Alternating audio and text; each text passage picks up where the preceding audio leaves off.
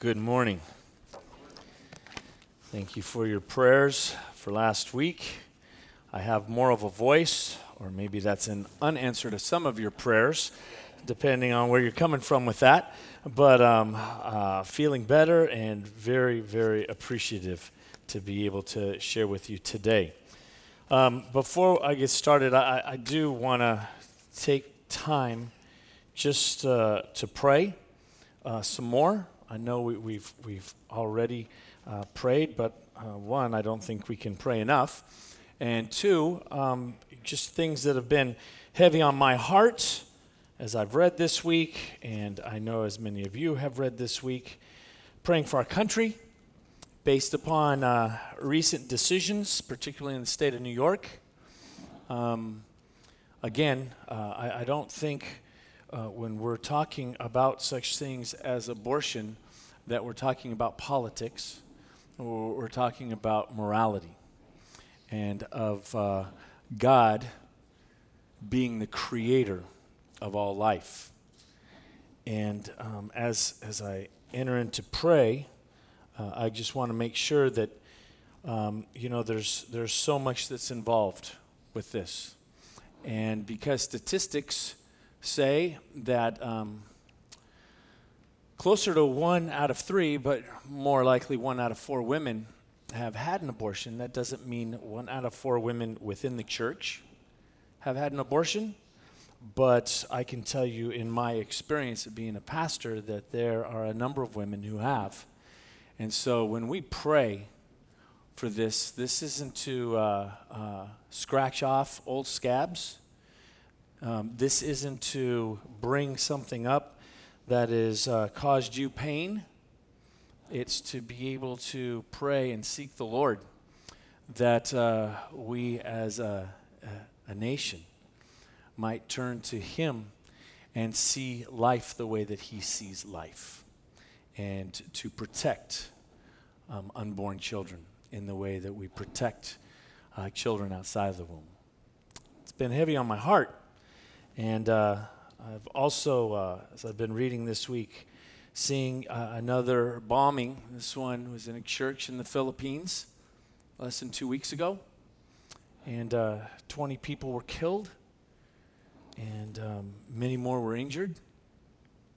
My heart was breaking for Christ's church. And then um, uh, just a, a, a, week ago, there was another pastor um, just up in Santa Clarita who um, committed suicide. He's been dealing with uh, depression and mental health. And uh,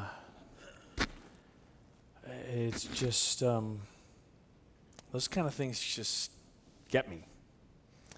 And so, um, before we dig on in, I, I just need to go to the Lord and ask if you'll go with me. Father God, we know that you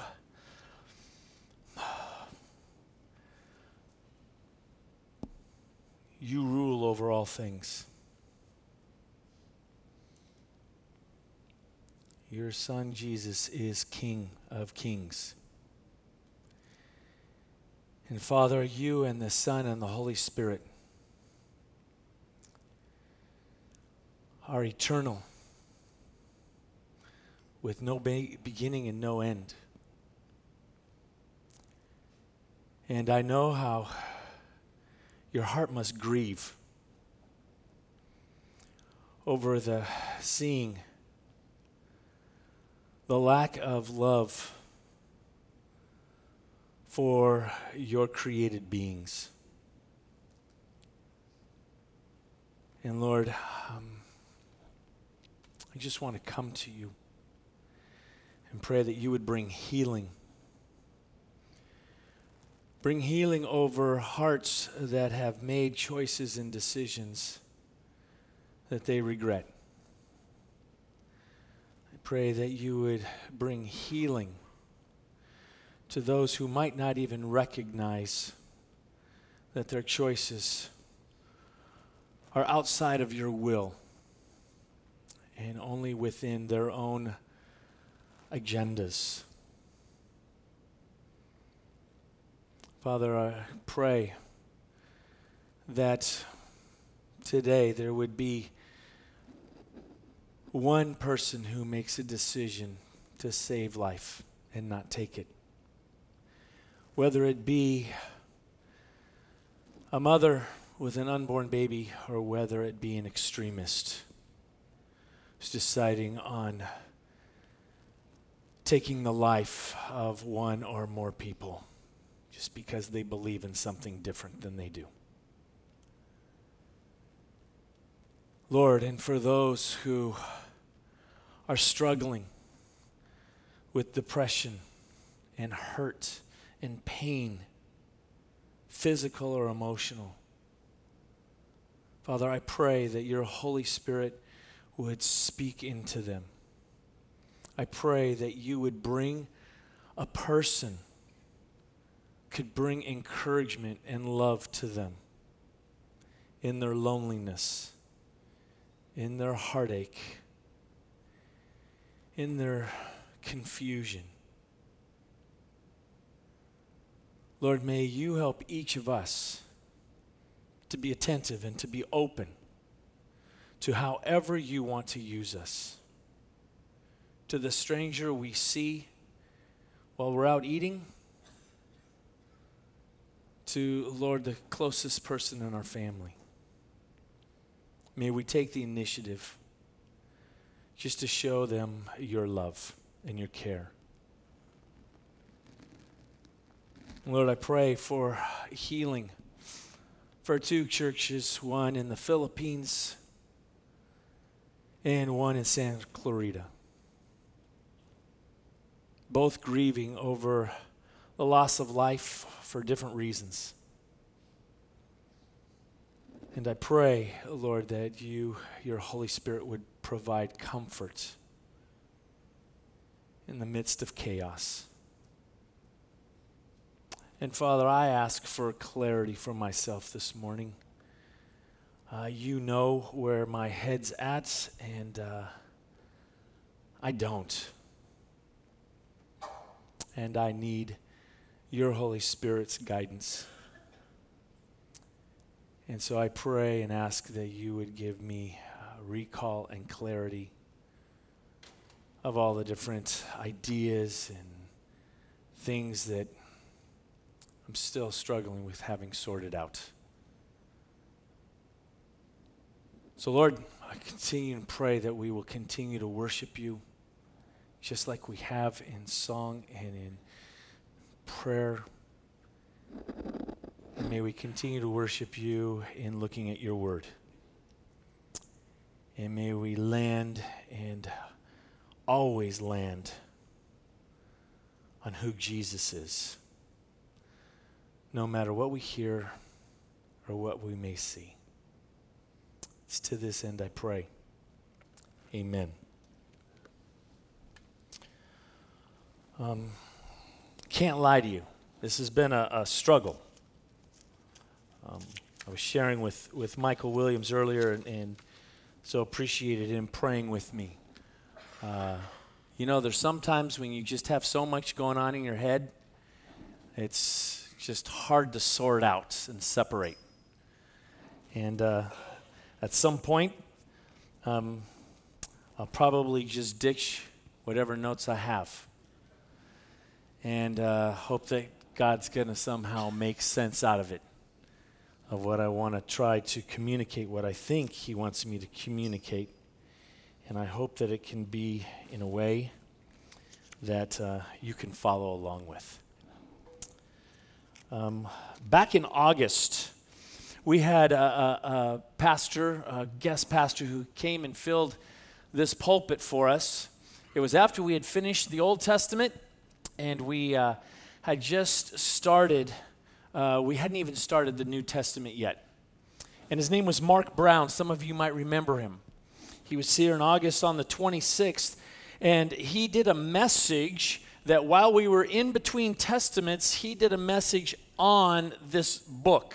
Though he didn't do the whole book, he did the primary uh, emphasis, the primary theme out of the book of Colossians.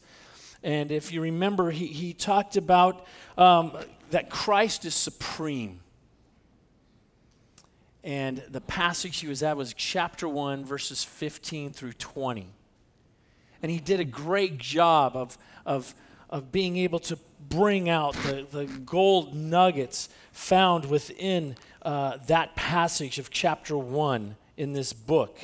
And one of the most important things that one of his points that he wanted to drive home to us was that the most important thing about you is that Christ is the most important thing. And I'll repeat that. The most important thing about you and I is that Christ is the most important thing. And he did a great job with that.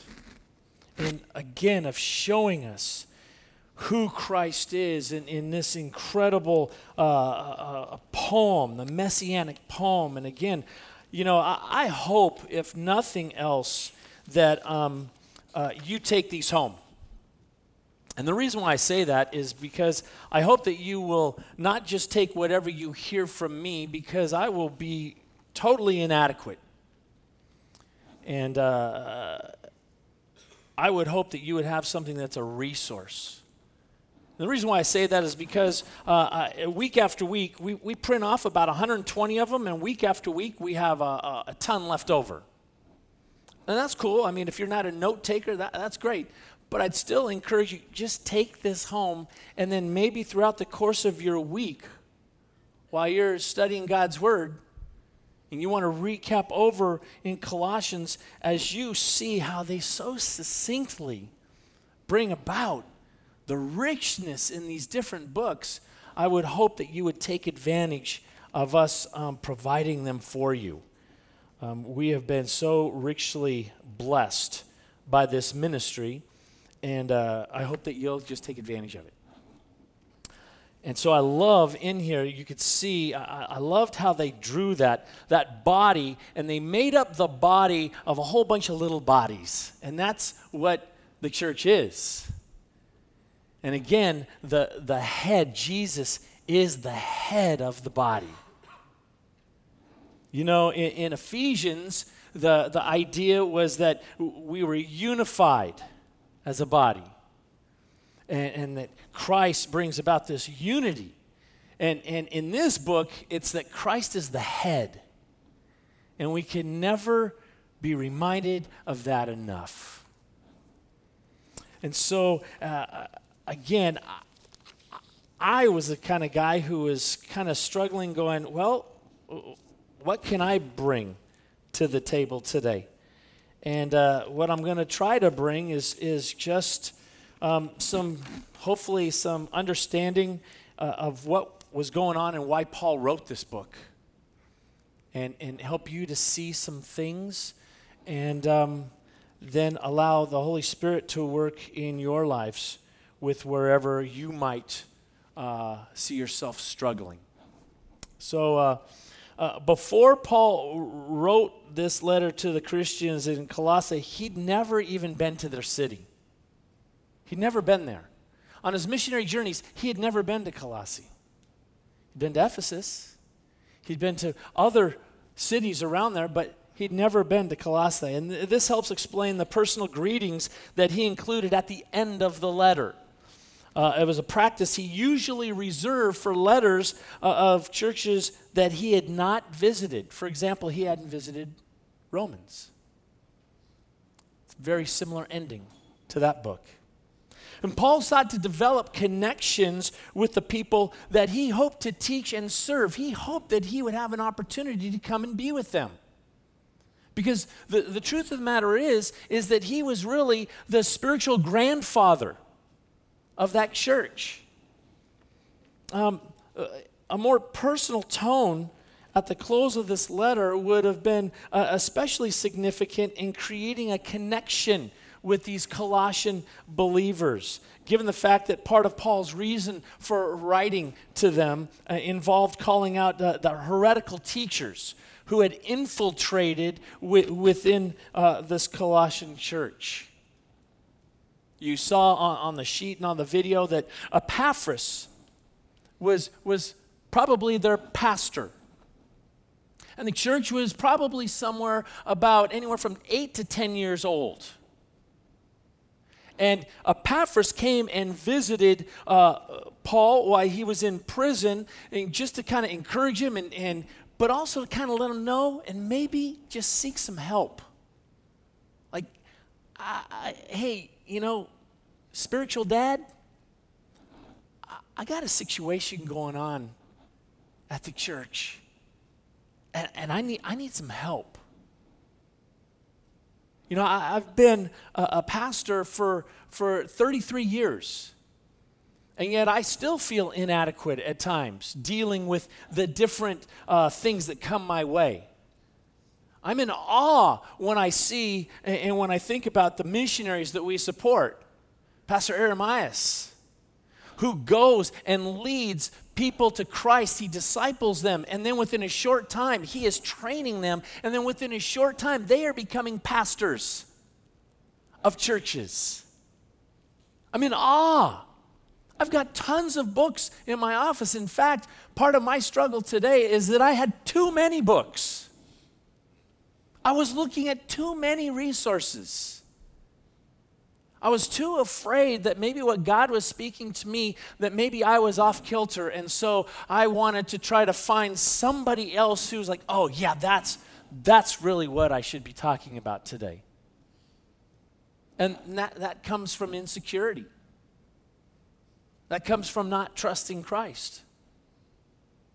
That comes from not allowing the Holy Spirit to speak into my own heart and my own fears of, gosh, I don't want to come up here and, and have nothing to say or to have something to say, but it be eh, not very intelligent. And I'll still face that fear. But that's what happens at times for me. And so I, I just see this young uh, brother in Christ at some point, Paul discipled him. He came to know Christ went to his hometown of Colossae and, and, and he was the pastor of the church. And if you notice in there, and I'm not going to spend any time talking uh, about Philemon, because when we get to that letter, that small little letter,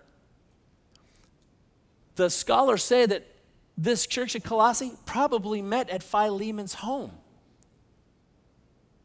And when we talk about that, you're really going to see this like double punch for Philemon. But I don't have time to talk about that today. And, and where we're at, you know, right now in, in, in this letter is, is probably about AD 60 or 61, give or take a year or two. And it's during Paul's first imprisonment in Rome, and he had, uh, you know, penned this letter to the Colossian church after he had received this report that they were struggling with a heresy it's known as the Colossian heresy. The truth of the matter is, it's a Christological heresy. There's a heresy that was centered in on false teachings that were infiltrating within the church. The report came from Epaphras, and uh,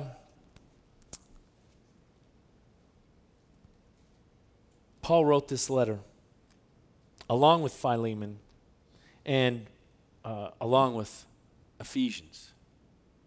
They were all delivered back at about the same time. And Tychicus was a co worker of Paul who would have been able to help the Colossian believers understand and apply the apostles' teaching. Tychicus with somebody it's like, okay, I, I can help them out. So I'm going to deliver this letter, and, and um, we'll see if we can kind of curtail this, if we can get this stopped. Why is Colossians so important? Well, um, because it was under attack from false teachers. I can tell you that this church has a rich history of Pastor Dan filling the pulpit, of Pastor Brad filling the pulpit, of elders filling the pulpit, of guest preachers filling the pulpit. Making sure to the best of, of their ability that the elders know that the men who are going to fill this pulpit are going to be men who are not going to be preaching heresy, false truths, half truths.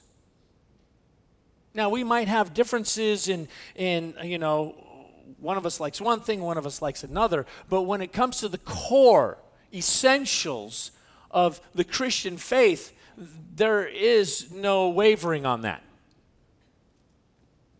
Things such as inerrancy of the Word of God. Let me tell you something. That is not so core essential anymore in a lot of churches. That is leaving. And so uh, this church has a history of making sure that whoever speaks is not going to be bringing in heresy. And what had been happening is that heresy was infiltrating. Not from Epaphras or from Philemon, but most likely from outsiders who were just kind of, hey, wait a minute. And they were just kind of coming on in and hearing, well, I'm not sure that's right. And they would give their point of view, and some people, if they were strong enough, you know, again, think about it. They didn't have this at their disposal like you and I do. In fact, I, I think I have, I'm not even positive, I have at least 15 copies of the Bible. Plus, online. I still go online and I'm seeing more copies of the Bible. They didn't have that. And so here's what happens. Um, though Paul had never been to the church itself, he had to address these issues head on. The nature of Jesus Christ as creator and redeemer is non negotiable. And he knew he had to tackle that. So Paul wrote to them that uh, he might bring his wisdom to bear on this difficult and trying situation. See, for us, we think, oh, that's not so tough. Well, I would challenge you with something. Maybe for um, most of us, it's not that tough, but um, I see a ton of cults thriving today. And what are cults? They take a little of this and a little of that, and they splash it with some Christianity. And all of a sudden, they'll even say, well, well, yeah, we're Christians. Uh, no. Just because you have a little bit of that doesn't mean that you're a, a true follower in the way that Jesus describes it, in the way that Paul and the others describe it. I uh, just I, I couldn't get away from trying to talk about some of these things that um, they might have been facing. Um,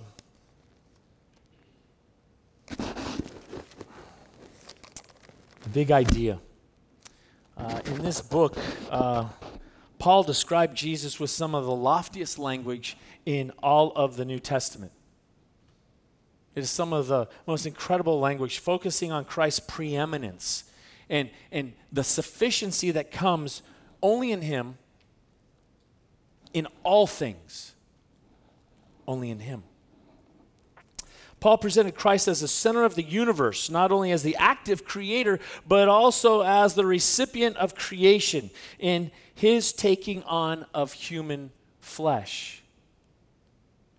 You know, we saw that in, a, in we, we look back and we see in Philippians in chapter 2, again, very similar. The first two chapters were doctrine, the next two chapters, how do we live it out? Colossians, it's very similar. The first two chapters are doctrine, and then the next two chapters are how do we live it out? When I, I spoke on, on Philippians, I was focusing in, you know, on, okay, the different clothes. Here in, in Colossians, I just kind of go, man, um, Jesus is not only the active creator, but he's the recipient of the creation. And that's what's taking place when he took on human flesh. Christ was and is the visible image of the invisible God, containing within himself all fullness of deity. Because of his divine nature, Jesus is sovereign above all things with an authority given him by the Father. As such, Jesus is also head over the church. He's reconciled all things to himself through his death on the cross and making believers alive to God and setting them on the path to right living. And this proper view of Christ served as the uh, antidote for this Colossian heresy, as well as a building block for Christian life and doctrine, both then and now. So, what, what is this heresy? Well, you know what? Um, I'm trying to boil it all down. Uh, it's a mixture of Jewish legalism, where you had um, Jews who had made their way over into this area, and so they still brought their legalism with them. And we've seen that before. Paul's addressed that before, right? Hey, you got to uh, abide by the strict dietary laws. Hey, you have to be circumcised hey, you know, you got to observe all the all the holy days. You've got to do these things if you want to be a good Christian. No, you have to do those things if you want to be a good Jew. You don't have to do those things if you want to be a good Christian, but that's what was infiltrating. It's just trickling on in. Right? Um, the mindset, uh, if I can put it into uh, our modern days. Um, I have one little itty bitty teeny tiny tattoo. What? I know, right? right? Now, um, as, a, as a youth pastor for many years, uh, I had friends who would get their ears pierced you know, and they would say, oh, yeah, yeah I'm a bond servant of Christ, doulon. You know, that's the Greek word that's talking about I'm a bond servant of Christ. And, and then they start getting tats and, and not this little postage stamp like I have. But I've had a number of people throughout my life um, just tell me before, oh, Pastor Craig, I'm so thankful you set a great example for our youth, and you don't believe in ear piercings and tattoos or, or any of those things that are of the devil. I've, I've had that many times. And um, I, I, had one lady tell me, she, you know, just said, Oh, I'm so thankful for you. And she was complimenting me. And I had to turn around and say, Thank you, but um, that's not a compliment. And what I meant by that is, you know what? We can't judge from external seeing. And if you're going to take Old Testament out of Leviticus and you're going to take it to fit your modern day times, then I was like, wow, then you know what? If you do that, then you're not going to be able to braid your hair. You're not going to be able to have gold earrings or necklace. You're not going to be able to wear makeup. Because that's also in that same portion of Levitical law. So we can't just hold on to something and then kind of Oh, yeah. The same thing with dancing. Huh? Oh, I was at a Baptist church. Okay? I mean, man, you, you, you better watch out because sex could lead to dancing, all right? It, it's just, it was kind of like the, the, the kind of mindset, all right? And so I, I put it this way I, I tried to offer an alternative dance for my Christian kids so that they wouldn't go to their schools because they were saying, We don't want to go there. We don't want to be in that environment.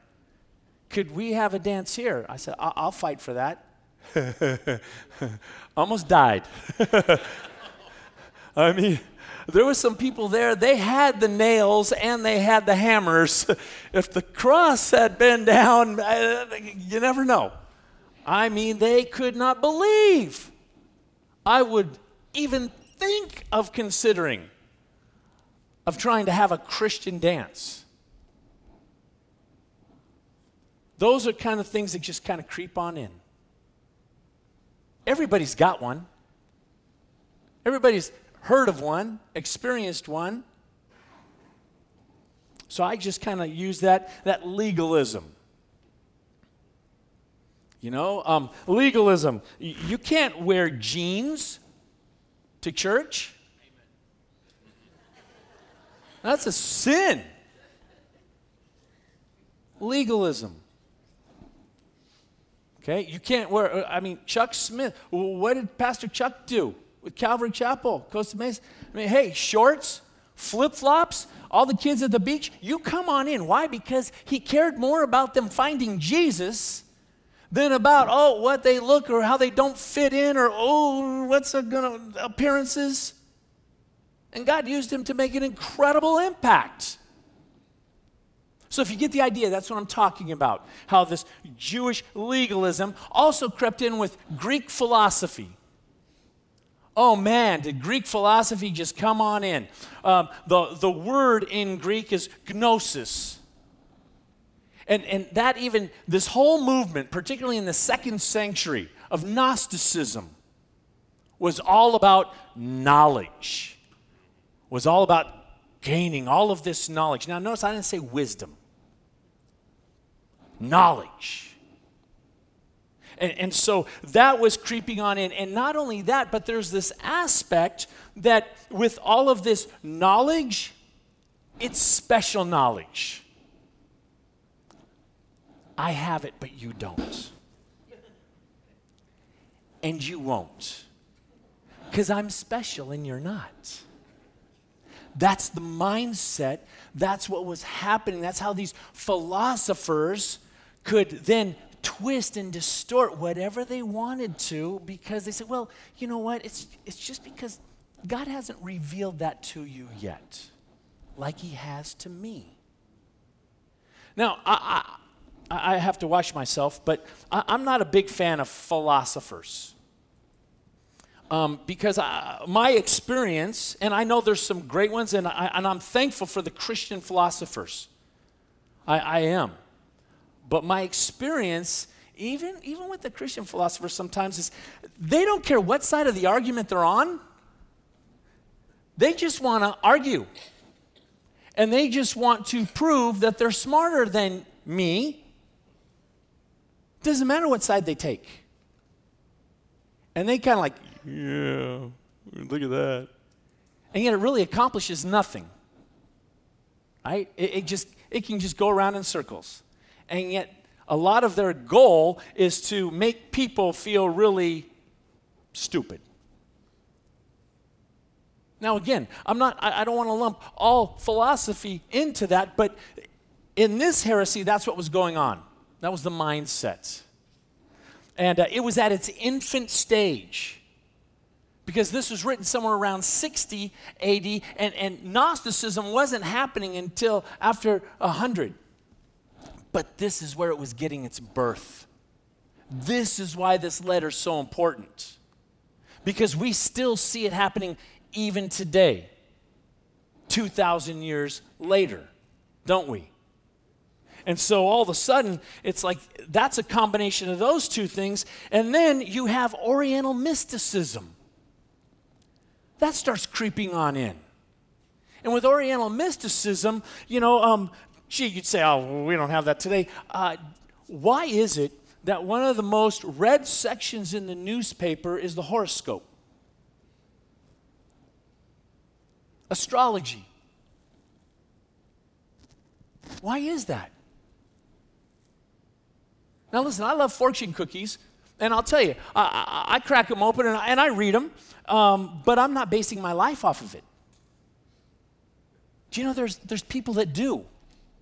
Because they have no direction. So they're looking for direction from anywhere, even a fortune cookie fortune. But people are getting up every single day and boom, they're turning to that horoscope section and they want to see, oh, what's going to happen today?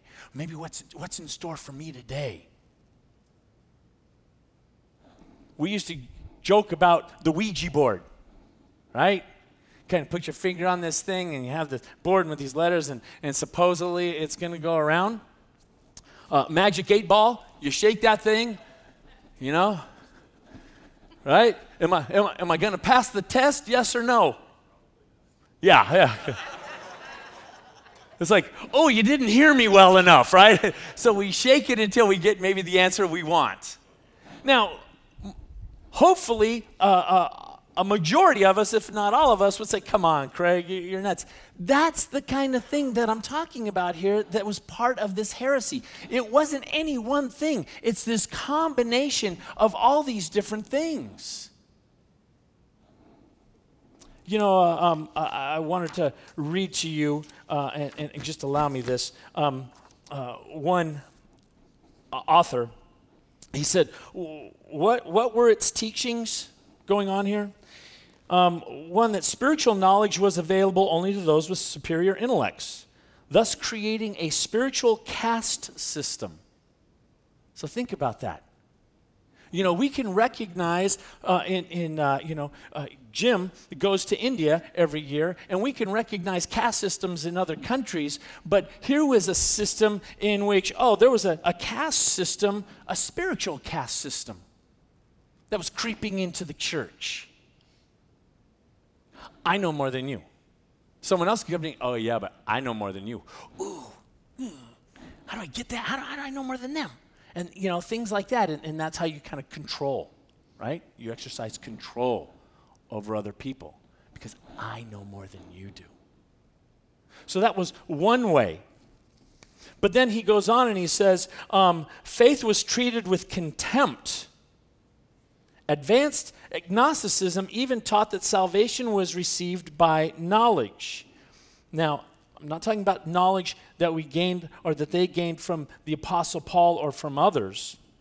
Knowledge was that special, divine knowledge. Then you start getting the mysticism. Oh, I got visions. God works in visions.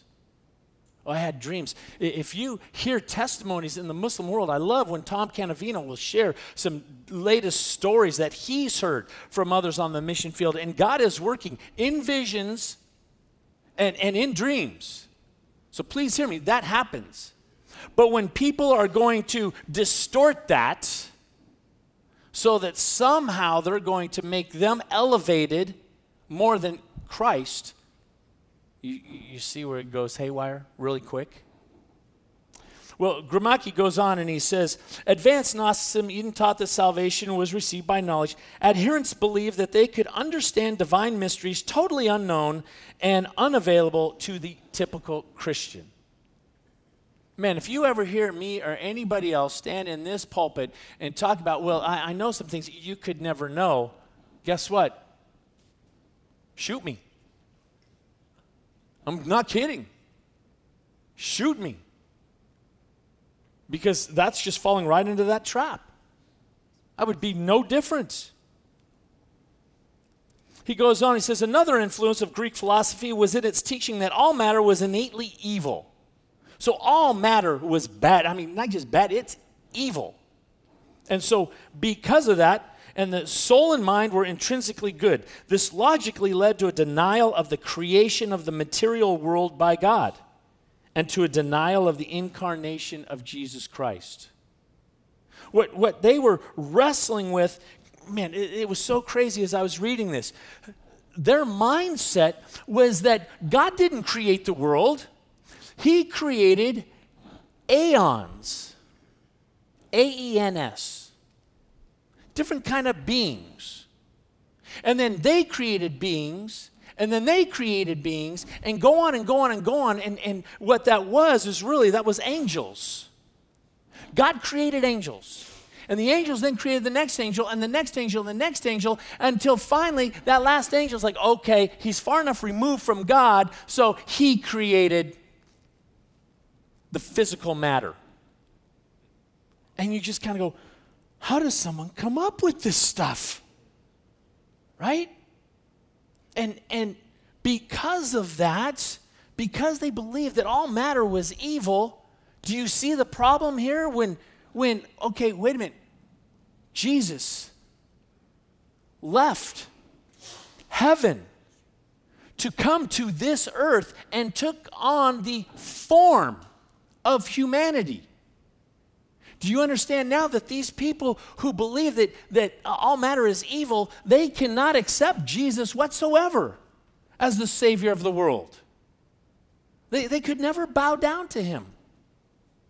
And you just kind of go, wow. The bottom line is he was reduced into a creature, perhaps the highest being that God created, which is a whole nother lie right there. Do you know over 35% of people who identify themselves as evangelical believers within the church um, answer the question true that Jesus was created by God? Some of you might be thinking, well, what's wrong with that? Jesus was not created by God. Jesus is God. So, do you see how just these little creeping things can, can have such huge ramifications if they're not dealt with? The Gnostics were making an attack uh, upon the Trinity and upon the eternal sovereignty, the deity of Jesus Christ. So I, I'm just like, man. So, what, what, what were these? Well, to let you know what, what, what some of them are and this whole blending of them, um, uh, I've told you that spirit is good, matter is evil. That's, that's, that's one heresy. Um, another one is that one must follow ceremonies, rituals, and restrictions in order to be saved or perfected. We talked about them. That's that legalism. One must deny the body and live in strict uh, asceticism. That means that, you know, there was people, particularly in that day, they would beat up their bodies, self-mutilate. They would go on fasts because, like, oh, my body's just evil anyway, so I'm going to treat it so horribly. It's almost like I'm going to I'm going to beat the evil out of it ridiculous. But this is what people were believing, and this is what teachers were trying to bring on in. And Epaphras is going, How do I refute this, Paul? Hey, Dad, how, how, how do I how, how do I help them to see that this is this is not who Christ is? Another heresy that angels must be worshiped. How crazy is this? Jesus Christ created angels with the Father, with the Holy Spirit, and yet the twisted turning is oh no, angels. They're the ones who should be worshiped. They're the ones who are on a higher plane than Jesus. And you go, wow. They also believe that Christ couldn't be both human and divine. We, we know that today. So many people, eh, well, how could he be both? Yeah, it, it, it is a, a difficulty because our minds can't comprehend it. That's where we do have to acknowledge we step out in faith and we recognize that, hey, there are some questions that we can't give full answers to. Try explaining the Trinity. Do the best job we can with analogies, but still, we don't, we can't like nail it. It's one of those mysteries of the faith that we accept by faith because of how Scripture lines up, because of the truth that we believe it says, and the consistency of what it brings to us. Another heresy was that one must obtain secret knowledge in order to be saved or perfected, and th- this wasn't available to everybody. Secret knowledge. Man. Have any of you had people like that? I've been around people like that. They said, you know what? Um, thanks for praying, but uh, do you mind if I pray now? Because I have a, I have a secret language. And in my language, God, God hears my language. Wow, really? He didn't hear mine? Well, you just don't have what I have. I've been around people who've then prayed. I believe in the gift of tongues, but I believe in the gift of tongues. I believe that there's to be an interpreter of the gift of tongues. The person who's speaking in the gift of tongues, I don't believe, is also the interpreter of the, of the tongues that they just spoke. It's just my, my view. What I believe Scripture kind of shows us. All right? So when people claim to have secret things, it's like, hmm, I don't think so. And, uh, you know, another heresy, it's even better to combine aspects of several religions. Um, th- now, you ready for this other heresy? Part of this whole blending and mixing?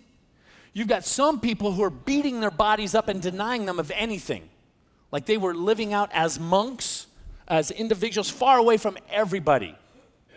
Now you got others who are like, oh, yeah, I'm saved. And because I'm saved, man, I, I can do whatever I want. Well, why, why can't I sleep around with somebody? Why can't I cheat somebody? I'm saved. Christ already died for that sin. And so all of this was happening. And you know what? If we're really being honest, nothing's really changed. It's just packaged differently. It's just packaged in a way that's almost like accepted easier, right? And so Paul deals with all of these things. Paul answers that God created heaven and earth for his glory, not for man's. Uh, Paul answers, let's look. You know what? I haven't even gotten into why haven't I been going to God's word? Look with me to chapter 2, please. Man, I'm a knucklehead.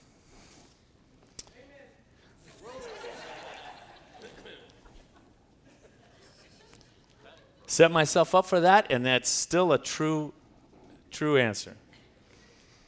Um, look with me at verse 6 chapter 2, verse 6. So then, this is after he's been talking about so many things. He says, just as you receive Christ Jesus as Lord, to continue to live in him, rooted.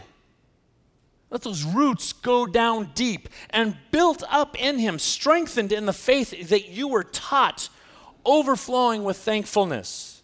See to it that no one takes you captive through hollow and deceptive philosophy. You know, this is the only place where that word in the Greek is used. Right here. Thought it was interesting. You could care less.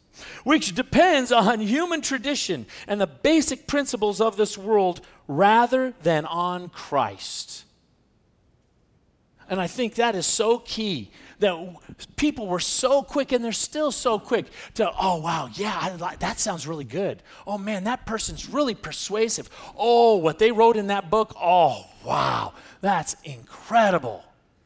And yet, what does Paul talk about? He says, which depends on human tradition and the basic principles of, the, of this world rather than on Christ.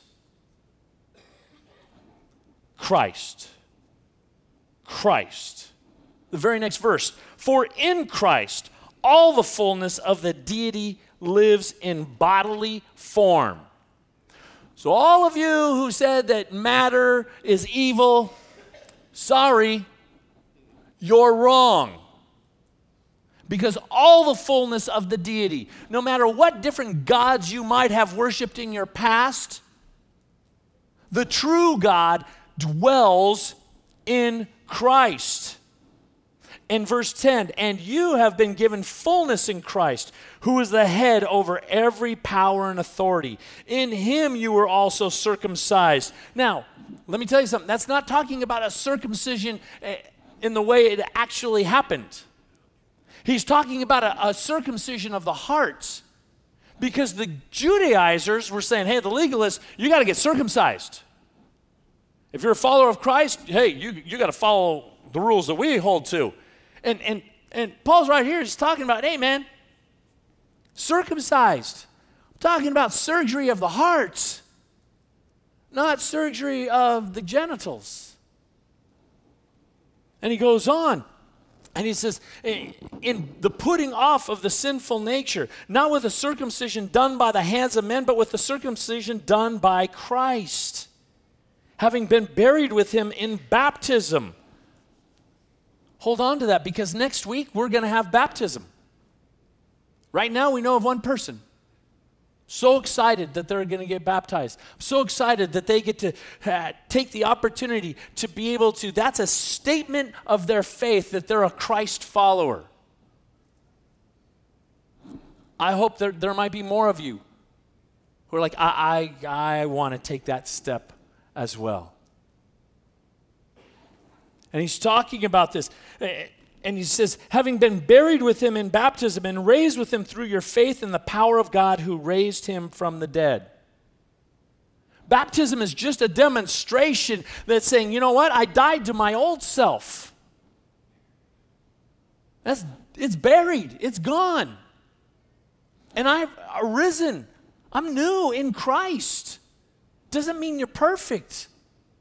It just means you are identifying with everything that Jesus has done for you. Baptism doesn't save you. Baptism just signifies already who you are in Christ and what He's done for you. Look at verse 13. When you were dead in your sins and in the uncircumcision of your sinful nature, God made you alive with Christ. He forgave us all of our sins, having canceled the written code with its regulations. Do you see here all the wording that Paul is using that's now attacking all the things that I've tried to set up for you? So that you can be more sensitive and more attentive to the legalists, to the ascetics, to the, the people who just had license. I'm going to do whatever I want. To the mysticists Paul's wording is directly dealing with all of those things and is constantly and only focused and centered on Jesus Christ. Jesus Christ. He says, having canceled the written code with its regulations that was against us and that stood opposed to us, he took it away, nailing it to the cross. And having disarmed the powers and authorities, he made a public spectacle of them, triumphing over them by the cross. You know what? I, man, I, I, I, I, I got to stop. I got to stop. I'm sorry. Um, how, how do we apply this? Well, your view of Jesus is going to impact every single area of your life. Every area of your life. So, uh, what's your view? You know, a lot of times people today want practical instructions and helps for living, right? You, no matter what article you read, hey, five things for this, six things for that, seven things for that. Everybody wants to have a list, and they have to have it concise, or people won't read their blog, or they won't read their article. And, and yet, people don't want to talk about doctrine and theology, truth. Paul's view was different. We've been raised with Christ, and therefore we must live well in Him. Um, because He's Lord over all, the life of the Christian is a life of submission to that Lord. I'm struggling with submitting to Christ in, in all areas. But in that struggle, it doesn't mean I give up. It doesn't mean I make an excuse. It means I still try and try and try. Um, we're, we have an opportunity to uh, have communion together. And uh, with, with communion, the, the whole idea and reminder is that this is a sacrament of Christian growth and development. I mentioned baptism. Baptism's uh, uh, about Christian initiation. Communion is about growth and development and identification.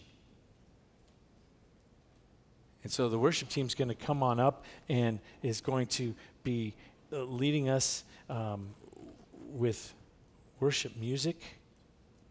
And I'm just going to ask for you where you're at. You, you, know, the way we do it here is we've got four different stations. You can go up at any point, at any time. And this is just your opportunity to be able to recognize that this is a simple act and it's a reminder of what Christ has done. And these elements we take are symbolic. They're a symbol of Christ's broken body and his shed blood.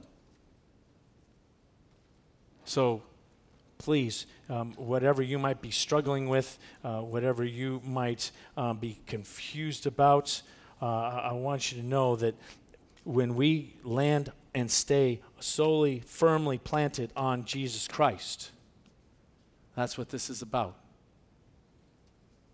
Scriptures give us instruction on, on, on how to take care of it. You know, how do we prepare ourselves? Well, we do self examination. There's confession of sins. There's uh, also a recommitment. And, and in some cases, if it's need be, there's a restoration of relationships. Don't let your pride get in the way. And use this time to just draw near to Him. Let me pray. Father, thank you for your word. And uh, Lord, may you just um, challenge us in our hearts with, Lord, where we're at, the lies that we've believed, the practices that we have uh, um, abandoned, and the, and the habits that we have so easily uh, just allowed into our life that are nothing of who Jesus is. Lord, as we go to you in communion, we go so thankfully for who Jesus is, what he has done, and we stand on that truth. It's in his name I pray, amen.